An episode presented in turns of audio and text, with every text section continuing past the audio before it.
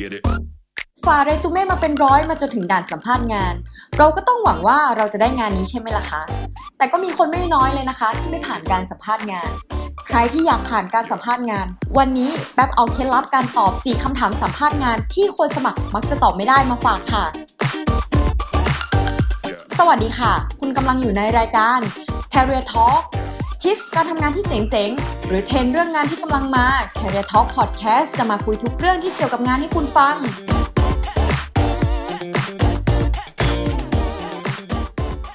การสัมภาษณ์งานเป็นประตูด่านสำคัญที่จะตัดสินว่าเราจะได้งานนั้นไหม แต่ถ้าเราไม่มีการเตรียมตัวที่มากพอ ก็อาจจะทำให้เราไม่ผ่านการสัมภาษณ์งาน แล้วก็พลาดโอกาสในการได้งานนี้ไปอย่างน่าเสียดาย เรามาเริ่มกันที่คำถามสัมภาษณ์งานคำถามแรกที่คนมักจะตอบไม่ได้กันดีกว่าค่ะแนะนำตัวเองให้ฟังหน่อย แน่นอนนะคะ ว่าคำถามข้อนี้เป็นคำถามเบสิกมาก ๆ ที่ทุกคนจะต้องเจอ หลาย ๆ คนนะคะ ก็จะตอบแค่ว่าเราชื่อนามสกุลอะไร อายุเท่าไหร่ เรียนจบคณะ หรือมหาวิทยาลัยอะไร การตอบเพียงแค่ข้อมูลเบื้องต้นเพียงแค่นี้มันก็ไม่ใช่เรื่องผิดหรอกนะคะ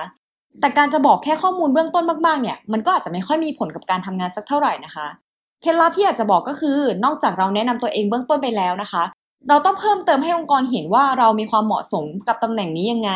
แล้วก็ยกตัวอย่างอธิบายให้องค์กรมองเห็นภาพชัดเจนขึ้นนะคะ เช่นที่ผ่านมาเรามีประสบการณ์การทำงานอะไรมาบ้าง หรือมีงานอดิเรกที่ส่งเสริมกับงานนี้ยังไง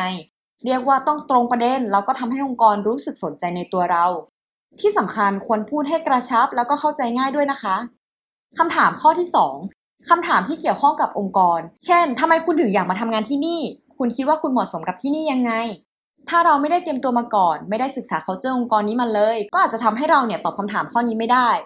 ดังนั้นเคล็ดลับก็คือเราต้องศึกษาข้อมูลขององค์กรที่เราสมัครนี้นะคะ ไว้ตั้งแต่เนิ่นๆ จะทำให้เราได้เปรียบในการตอบคำถามได้ เช่น ศึกษาเรื่อง culture องค์กร หรือ product เพื่อแสดงให้คนสัมภาษณ์เห็นนะคะ ว่าเราเนี่ยมีความกระตือรือร้นในการสมัครงาน แล้วก็รู้สึกว่าอยากจะทำงานกับที่นี่จริง ๆคำถามข้อที่ 3คำถามเชิงลึกที่เกี่ยวข้องกับเนื้องานนะคะ เมื่อเรานะคะถูกถามคำถามที่เกี่ยวข้องกับเนื้องานนะคะ หลาย ๆ คนก็จะตอบว่าเราเนี่ยรู้ข้อมูลเกี่ยวกับงานนี้นะคะ แล้วก็สามารถทำงานนี้ได้อย่างแน่นอน แต่พอถูกถามไปถึงดีเทลที่ลึกลงไปนะคะ กับตอบได้แค่ภาพกว้างๆนะคะ ก็คือไม่สามารถระบุไปถึงดีเทลหรือว่าขั้นตอนการทำงานที่ชัดเจนได้ แบบนี้นะคะก็อาจจะถูกหักคะแนนนะคะ เคล็ดลับก็คือเราต้องศึกษาข้อมูลนะคะ แล้วก็อ่านรายละเอียดของตำแหน่งงานที่เราสมัคร พร้อมทำความเข้าใจให้มากที่สุด แล้วก็ไม่ควรโกหกโดยเด็ดขาดเลยนะคะ ถ้าเราเคยทำบอกว่าเคยทำถ้าเราทำได้บอกว่าทำได้ หรือถ้ารู้สึกไม่มั่นใจไม่เคยทำมาก่อน ก็ควรบอกคนสัมภาษณ์ไปตรงๆนะคะ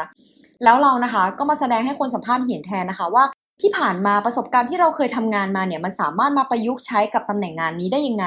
รวมไปถึงทัศนคติหรือมุมมองที่เราพร้อมที่จะเรียนรู้ แล้วก็พัฒนาทักษะที่เรายังขาดอยู่ยังไงนะคะ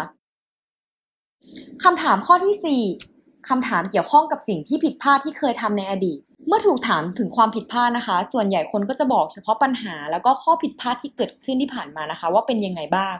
แต่จริง ๆ แล้ววัตถุประสงค์ของคำถามนี้นะคะ